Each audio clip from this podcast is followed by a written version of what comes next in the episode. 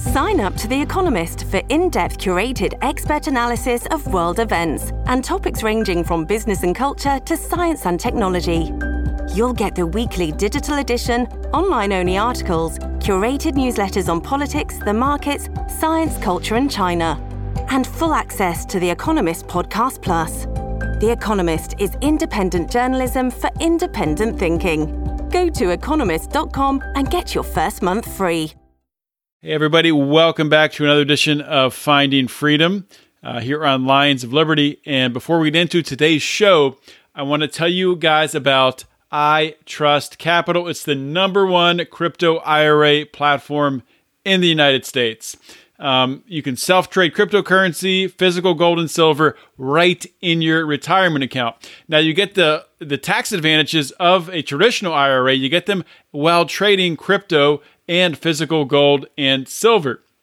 Um, as an iTrust client, um, you're going to be able to log into your account and self trade 24 7. Transactions are executed in real time and settle in seconds. They offer more than 25 crypto assets and they're growing. Um, they have transparent pricing. They have the lowest and most transparent costs in the industry by far. And they post the fees right up front so you can see them iTrust is secure. They use Coinbase custody and Curve to secure uh, your assets. iTrust also has over 1,500 overwhelmingly positive reviews on Trustpilot. Now, here's the kicker, guys. Special offer here. All you got to do is visit itrust.capital slash lions and sign up today, open an account, move money from an existing 401k, whatever you got to do, and you're going to get $100 of Bitcoin when you fund your account. Go to itrust.capital slash lions to sign up today. We are born free, and we will die free. The time in between, though, that's complicated. In that time, governments, institutions, and our egos will limit our ability to find true freedom in this life. These are real stories of real people overcoming the odds, persevering in justice, and unlocking their potential. Welcome to Finding Freedom. Here's your host, John Odermatt. Welcome back to another episode of Finding Freedom here on the Lions of Liberty podcast. And guys, I got an awesome show for you guys today. A great guest. I'm going to be talking with Todd McMurtry. Now, Todd is the attorney for Nicholas Sandmann of uh, Covington Catholic, of course, who has successfully um, sued and settled with the Washington Post and CNN. And Todd is going to be talking about those lawsuits as well as uh, the parallels and potential defamation lawsuits that Kyle Rittenhouse um, could be filing in his future. Now, uh, Todd is not Kyle's lawyer. He was Nicholas and is Nicholas's lawyer, but uh, he's giving a great perspective, and I was very, very happy to be able to bring Todd to you today to bring his expertise. We'll get to the interview in just a minute. Just want to remind you guys um, if you just stumbled across this episode, across this podcast for the first time, uh, please consider checking out and subscribing to the Lions of Liberty podcast. We have three unique shows per week. Every Monday, we kick it off with a show uh, hosted by Marc Clair. It's our flagship program. Mark was the first to start this uh, this podcast. He has incredible interviews, one of the best interviewers in the business, Marc Clair. On Wednesday, we got Electric Libertyland with Brian McWilliams. Um, Brian brings uh, culture, comedy, liberty. Brian's a hilarious guy. And uh, of course, you got Finding Freedom with me uh, every single Thursday, where we are examining the criminal justice system. Um, we're looking at entrepreneurial journeys. We're looking at people who've overcome obstacles and uh, really challenged the system that we live in. So, we're doing great things here at Lions of Liberty, and we are excited about the future. We got some big announcements coming. Stay tuned for that. And without any more delay, let's get to the show. Okay, we are live, streaming live to the Lions of Liberty Pride. Um, if you're not a member of the Lions of Liberty Pride, or if you were a member, you, you could see this interview live. Um, but probably you're hearing the recording if you're not a member. So I am here with Todd McMurtry. If you're familiar with that name, maybe you've heard it around the Nicholas Sandmann uh, defamation case, where he won a huge multi-million dollar defamation um, settlement against CNN and the Washington Post. Todd is an attorney down in Kentucky. He's uh, dabbled in politics a little bit. I don't know if we'll get to that. The the primary uh, uh, point of this discussion is to talk about the uh, the Sandmann case and defamation really as a whole, and uh, really what what elements are, are needed in order to uh, to build an argument, and then draw the parallels between um, that and Kyle Rittenhouse, since defamation has been thrown around quite a bit in that case. I figured I would bring in an expert like Todd and uh, to educate us all. So, Todd, welcome to the show. Thanks, John. Glad to be here. Well, thank you for making the time. I, I really do appreciate it. Um, I think I saw you a week or two ago on one of the, the cable news shows um, talking about this case. So I figured I would I would reach out to you talking about the Kyle Rittenhouse case. I, I should yeah. say. Um, but maybe before we get into that, if you want to give a, uh, a quick uh, elevator pitch background about yourself, just to let people know um, who you are and, uh, and, what you do. Okay. Well, yeah, thanks. Um, I, I, live in Kentucky. Uh, I'm an attorney. I've been practicing here for about 30 years, so it's been a while. Actually, kind of in the greater Cincinnati area, so it's a it's a little bit larger metro area than the rest of the state. Um, I, I got into this defamation practice uh, about three years ago when I was contacted by the Sandmann family to represent their son Nick, and uh, since then have have developed a you know my practice is practically all defamation now. Hmm. I still have some you know traditional business type litigation cases that I used to do, but the defamation arena has really been great, very interesting. It's a challenging area of the law, so it's it's been fun. And you know personally, I'm been married for 35 years. I've got three adult kids and two grandkids, and uh, you know, just trying to make the best of every day, keep it interesting. Absolutely. So, so did you have a, a specialty in law prior to uh, being contacted by the Sandmann family? Had, had, did you have an expertise prior to defamation?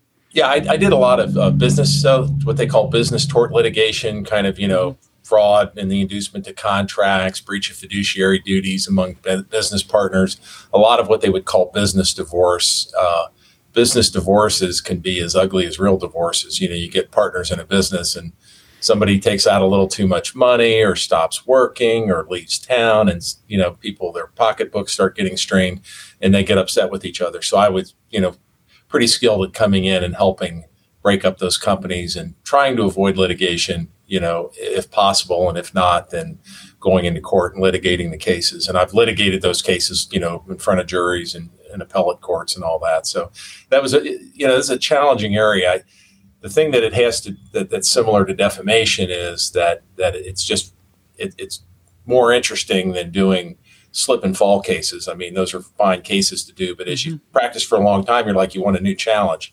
So it's, uh, interesting complex area that presented some new challenges for me professionally. Yeah. Absolutely. And, and just to, uh, before we get into talking about the uh, Nicholas Sandmann defamation case, just to give people a, a review of that, a primer, I'm sure people remember, but of course, Nicholas um, was uh, the Covington High School student who uh, was plastered across, you know, the, the liberal news headlines, the corporate news headlines, wearing his "Make America, Make America Great" hat. Um, there was that, that, video that that showed the what looked like um, look it looked like him, and when they didn't show the full clip of him instigating um, something with uh, this Native American activist uh, Nathan Phillips.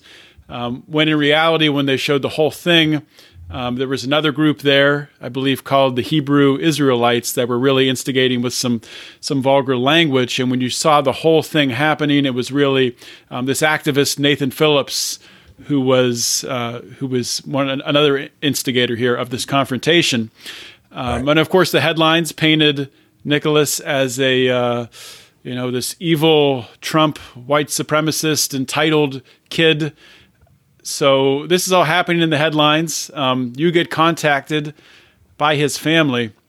How, how, how did that play out, and uh, what elements did you see in the coverage with the Washington Post and CNN and uh, whomever else that made you believe this would have a, a, strong foundation for a defamation argument? Yeah, so it was um, it was very interesting here in this community, the the the northern Kentucky community, where Covington Catholic is one of the leading high schools, is probably about four hundred thousand people, and I'm telling you what, you could feel it everywhere you went. I mean, mm. this place was on fire. Everybody was talking about it. Everybody was outraged. Felt like you know the whole country was attacking the entire community. Uh, so it was a it was a you know a, a hotbed of of uh, dissent uh, from the media around here. You know because we were watching the media attack this young man and his family, and you know uh, they had to you know flee their home. There were death threats, bomb threats, all kinds of insanity going on uh, at that time. And you know I was called in very early. Uh, I, I, tell a, a, funny story. I was you know headed to the gym with my wife on Sunday morning after this event, and um, uh, you know all this was happening. I said, you know, I bet I get a call on this. I was just kind of thinking, hopefully that I would, and I did. You know, literally an hour later, I get a call.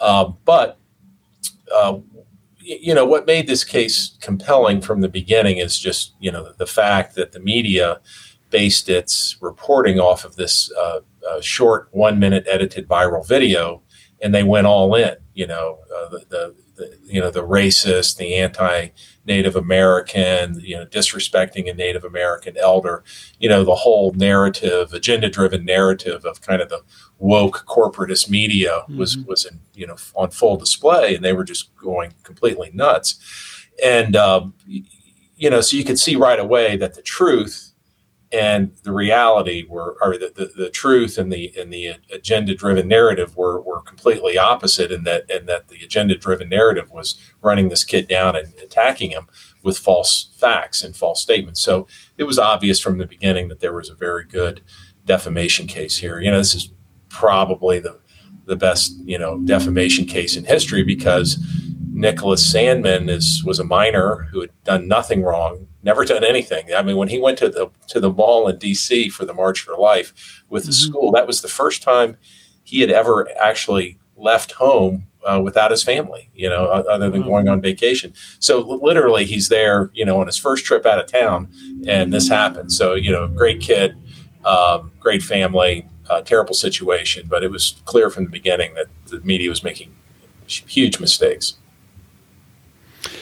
So I mean, from from my perspective, and probably most people's perspectives, the media you see the media lying and stretching the truth almost all the time. I mean, almost every headline you see, there, there's an element of uh, propaganda or manipulation.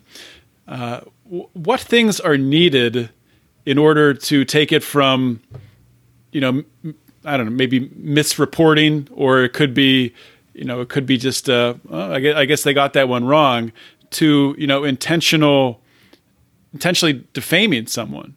Um, or i guess does defamation have to be intentional? Well you know it, it doesn't. It doesn't have to be intentional uh, especially when you deal with a private person you know private figure.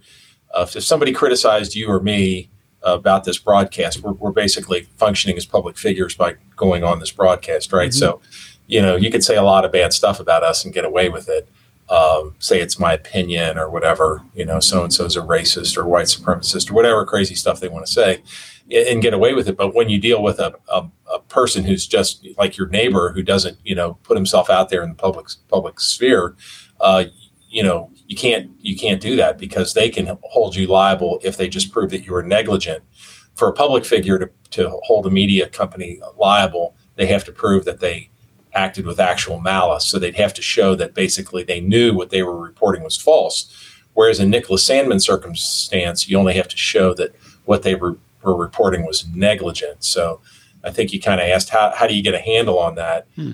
Uh, the uh, Clarence Thomas, uh, you know, who's kind of the functioning conservative chief justice on our U.S. Supreme Court, has said that he thinks that we need to revisit the, the actual malice standard established back in the 60s in the case New York Times v. Sullivan and, and tone that down a little bit and maybe take it back to where we were before, where you didn't have to prove actual malice.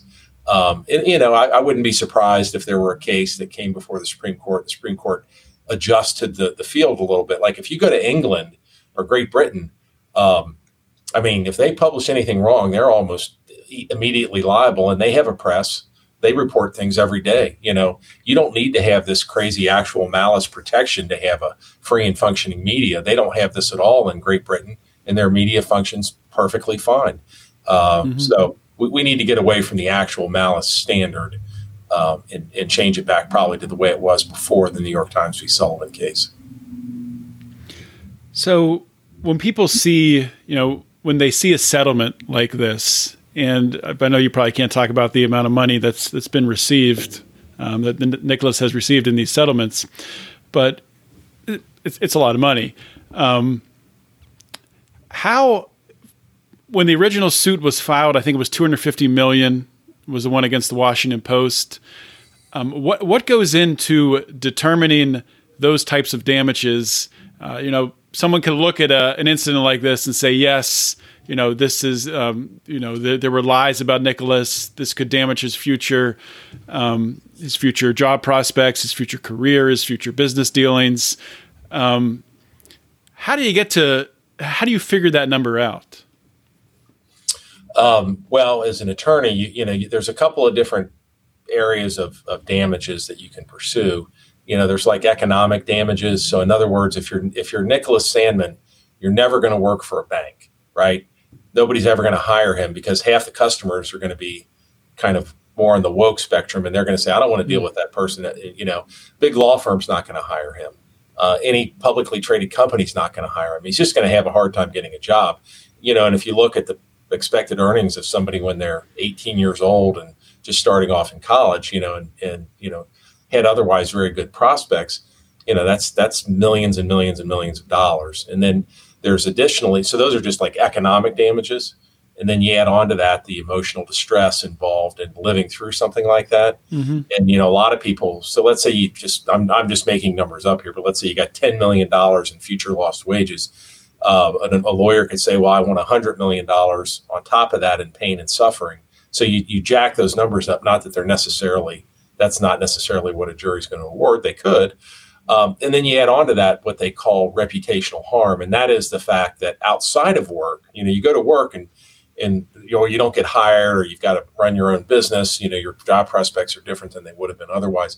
But you know, think about you're you're 25 years old.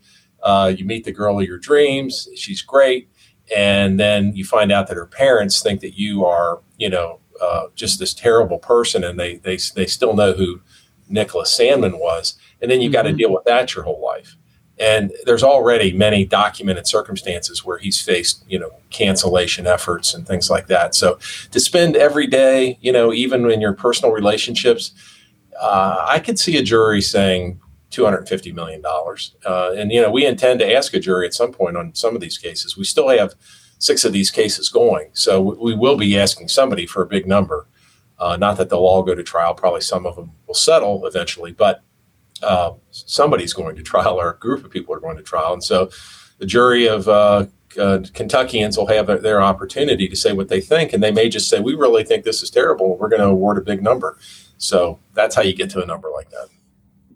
Hey, we're going to take a quick break in the show here today, and you know we're talking about privacy. We're talking about building, uh, you know, building mobile income, and uh, you've heard us talk about in the show before the Nomad Network. Um, host of or uh, creator of the Nomad Network and host of Wealth, Power, and Influence, Jason Stapleton is holding an event that really aligns really well with this message coming up on December 11th. The event is called Discover 2022. And, you know, this is right in the wheelhouse for people who are looking to really unlock their potential, to look for different ways to recession proof their income. Jason's going to be talking about a bunch of different side hustles that can be started up really quickly. You can discover who needs you most and what they will pay for it. This is a free event. It's going to help you get some clarity and vision around uh, what you need to do really in your life. So, Jason is an expert in this field, as you know. And uh, you can attend this event for free. Uh, you can do that by going to www.stapletonagency.com slash discover hyphen lions. So that link, if you don't have a pen to write that down, you can just go to the show notes page for this show. I'll have it there, and uh, you can click on it, attend the event, and uh, unlock your potential, guys. Let's do it. Kind of transitioning, I think it's a good point to kind of transition to this Kyle Rittenhouse case. Um, obviously different in, in a lot of ways, but also similar in a lot of ways, especially the element of um, both captured on video. Of course, of course, Kyle's was, uh, you know, he was, and, and Kyle has been to been to trial and has been vindicated um, in uh, for uh, for defending himself for self defense. Um, but in the same way, um, Kyle has been painted as a white supremacist. Um, he's he's been painted as you know being uh, anti Black Lives Matter because he was at that um, protest or riot, however you want to categorize it, um, defending defending private property there. So when you look at these two cases, um, what similarities or are there any similarities between the two from a media coverage and defamation aspect? Yeah, there's. I think there's two big similarities, and there's probably some some smaller ones that we could tease out of this. You know, if we talked about it for a little while, but the the big one are both that these these people were minors at the time that this happened, and so they, you know, Nicholas was 16, Kyle was 17, I believe, and so the, the media voluntarily went in with this, you know, uh, full on attack on on people under the age of 18 and attacked them pretty viciously. Um, and and you know, really, if you if anybody had looked at the facts on both circumstances uh, and paid careful attention, they they might have. You know, they really wouldn't have had a basis to make the accusations that they made. I mean, there was nothing necessarily about what Kyle Rittenhouse did that would that would suggest that he was engaged with and and you know with some kind of racist agenda. There just mm-hmm. it wasn't there. And the same with with Nick Sandmann I mean, um, you know, he went to the White House gift shop and bought a MAGA hat and happened to be wearing that uh, when he was confronted by a, you know, professional protester, Nathan Phillips, and they blew that up totally out of proportion. And the truth was immediately available on YouTube. I saw the, the true statement of facts uh, Saturday evening uh, before these major publications had really run their big stories. And so it was out there. And we have evidence, for example, that the full video from the Black Hebrew Israelites that showed everything that happened was available mm-hmm. before the media reported and easily found on YouTube. Um, so, you know, in both circumstances, they the kids were underage. Similarity number one, similarity number two, they were uh, attacked despite the fact that there were, you know, video evidence that would show otherwise uh, to them. Um, you know, I think the, the, third thing would be that there's, as with the, the media, and, and none of your listeners or viewers have to they all know that all the media wants to say is everybody's you know white supremacist and a racist. It's just a you know it's it's whatever the the reason is it's mm-hmm. it's a clearly obvious agenda to anybody that's thinking about it at all. Um, so they just want to promote their agenda. And I, I think that the other thing that I've said on on a lot of interviews you know on these similarities is I, I really think that the you, you know when you know that these these people are smart enough to figure out that what they're saying is not true because it's obvious, right? They know that it's not true, yet they say it anyway. You know, and, and that happened with both circumstances.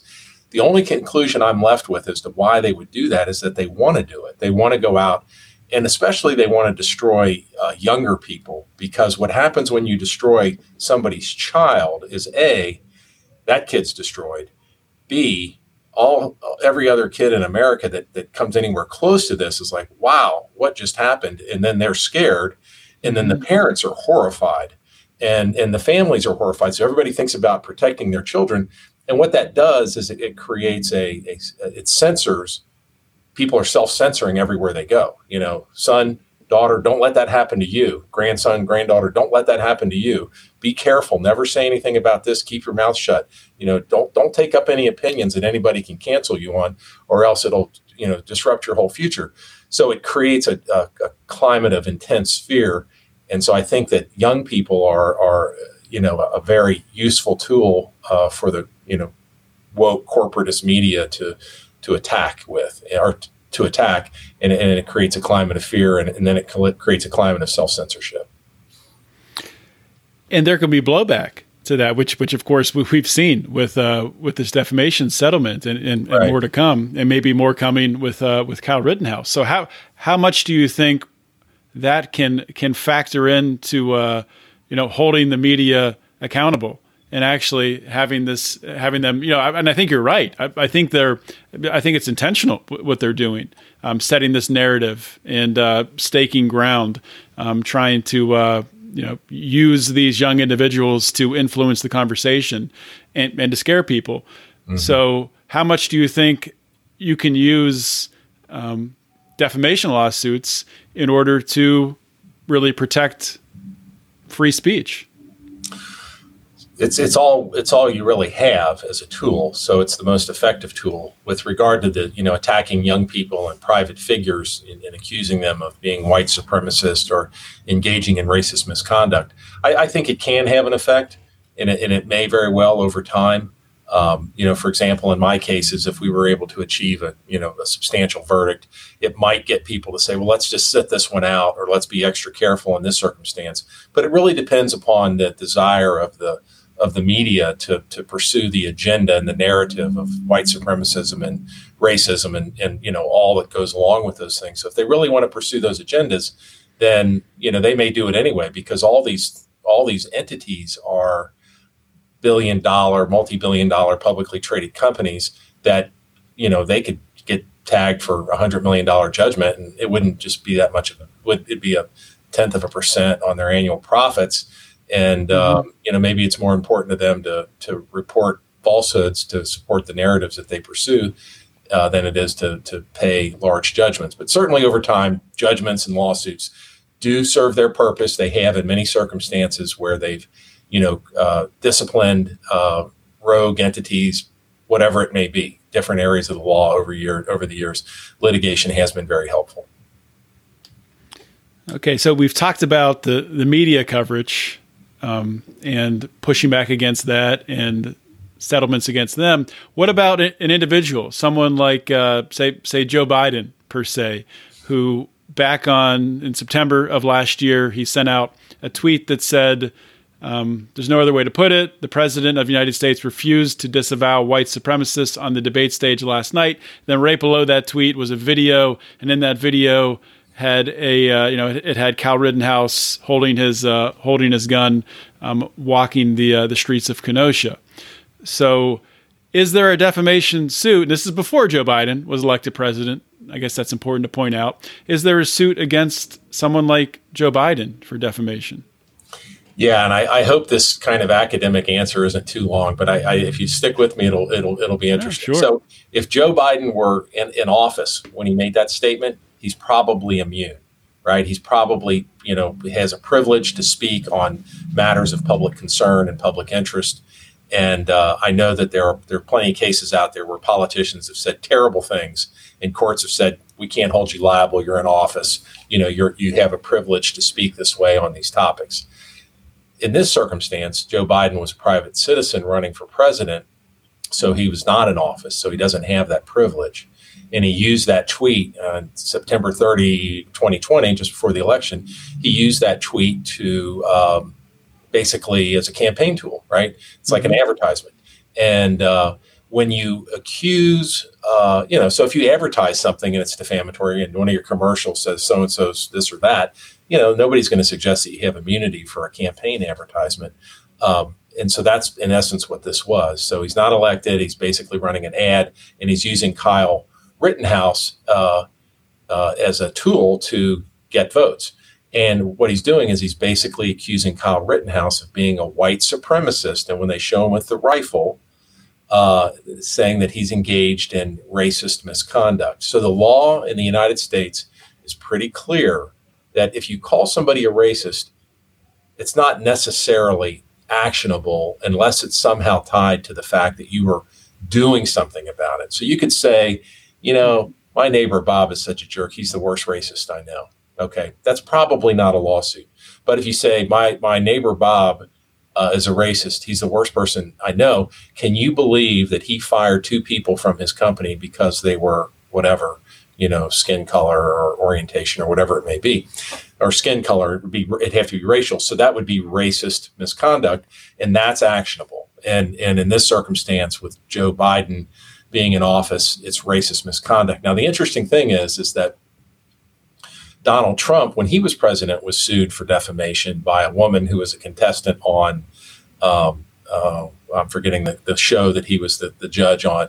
Uh, but when when he you know, she, she, sued or she said that he sexually uh, assaulted her. He said she's a liar. She sued him for saying he's a, for his statement that she's a liar, and the courts allowed that suit to proceed, even though he was in office as president, because they said, you know, you, you cannot protect a, a person for uh, uh, uh, for their acts uh, you know, that are personal in nature. So it was like a personal tort. Now he was also not in office when that occurred. So it's very similar to the Joe Biden situation. Mm.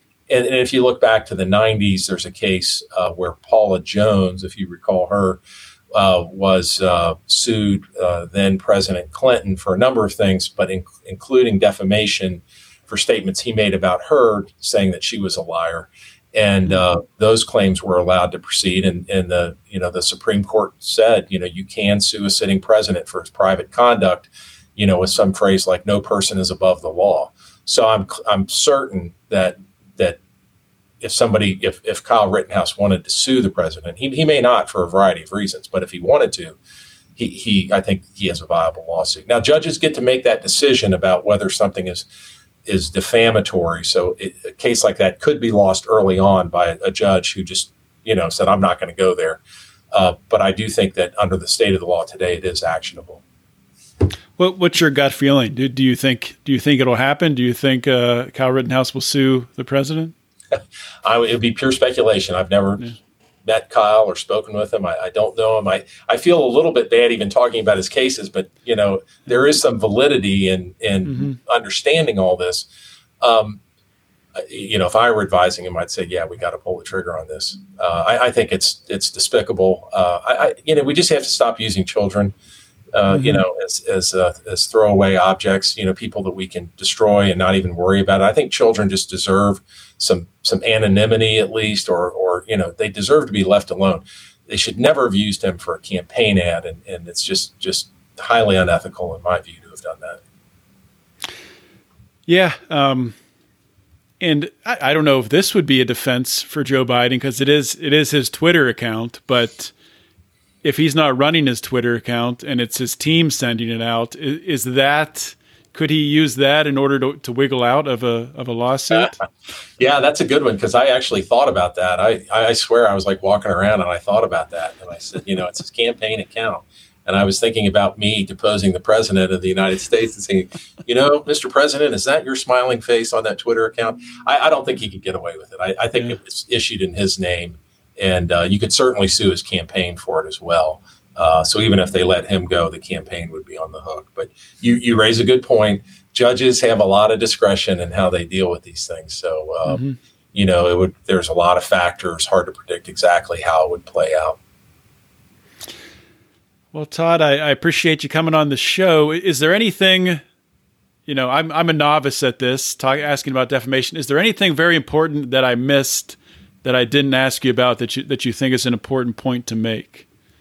No, I, I, just you know I guess the, the most important thing I could I could leave your viewers and, and listeners with is is the idea that that that you know they need to be alert to this. If something happens in their community, uh, you know where where they're attacked or there's an attempted cancellation, things like that, where people try to censor their freedom of speech, they need to just know that they may have a remedy, you know, to fight back against censorship and cancellation. Um, you know, I've represented some people that have been pretty aggressively canceled and you know we've found some creative ways to try to make people pay for that and I, I, think in general that we need to push back against cancellation push back against people getting fired for expressing religious conviction push back against people being being you, you know uh, fired for for you know making the wrong political statement um, you know the people need to be respectful of their employers but at the same time you just can't you know uh, fire people, cancel people, throw people out, you know, for things that five years ago nobody would have even thought thought much of. So society's changed and we need to be alert to that and recognize that there may be a remedy out there.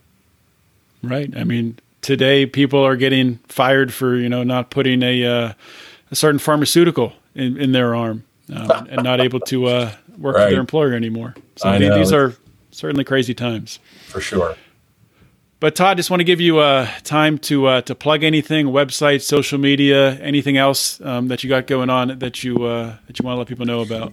Yeah, I've got a website. It's uh, toddmcmurtrylaw.com and just my name with law.com on it. And, and I put stuff out, you know, a newsletter and so forth if anybody wants to follow that. And I'm on Twitter at, at Todd underscore McMurtry. And I'm, I'm uh, also on Parler on at Todd McMurtry. So I, I post stuff there. And, uh, you know, I think some of it's pretty interesting. So if anybody's interested, they can sign up for the newsletter. Or just follow me there. All right, Todd. Thanks for coming on the show. Thanks, John. Appreciate it. Take care. Hope you guys enjoyed another great interview, another great conversation here on Finding Freedom. Today's episode brought to you by uh, the good people, Nate and Charlie at Good Morning Liberty, and their five day per week show where they dive into current events and uh, give you a, uh, a sane take, a nice filter on the on the news and political landscape uh, to help you to navigate uh, these turbulent times. Of course, you can subscribe to Good Morning Liberty wherever you get your podcasts. So do that today. And also brought to you by Tyler Colford, also known as Crypto Man. Uh, Tyler is a rapper, and uh, of course, you've probably heard his songs here on this show. Tyler's been a longtime supporter of us here at Lions of Liberty, and I want to uh, encourage you all to go and find his work on iHeartRadio, on Spotify under Crypto Man, YouTube as well. Check him out, listen to his music, share his music, and thank you, Tyler, for the support. Guys, if you like what you're hearing here at Lions of Liberty, if you like these shows, and uh, you don't want to miss them. I mean, like I know, like when I get into a podcast, there's only there's a few podcasts that I, I, don't miss an episode, but there's a lot more podcasts where I subscribe and I listen to most episodes. So with Lions of Liberty, like a lot of podcasts, but especially Lions of Liberty, because of the nature of our shows, our variety show format, and we're always bringing on different guests, uh, different interesting characters you want to subscribe because you don't want to miss a show. You might miss an episode with someone that you really wanted to hear, and because you're not checking the feed, it's not coming to your phone. Um, you're going to miss it when it's dropped. You're going to miss out being in on that initial conversation, uh, maybe happening in the Lions of Liberty forum, which you can find on Facebook, or maybe happening in our uh, Lions Pride, our private Facebook group, or maybe over on um, Locals, which you can join, uh, become a patron there uh, lionsofliberty.locals.com. Or if you're a, a Patreon fan, uh, you can go to uh, patreon.com slash lions of liberty and join up there. You know, we have a bunch of different levels you can join at, get access to the show. You can sponsor shows. You can even produce shows at a certain level. Of course, all the merchandise, all that stuff, you get that at certain levels too. Or if you just want to buy our t-shirts. We got some great designs. Check them out. Lionsofliberty.store. Guys, it's been a great show. Hope you enjoyed it. And uh, I will see you all next week. In the meantime, remember to keep your head up and the fire is liberty burning.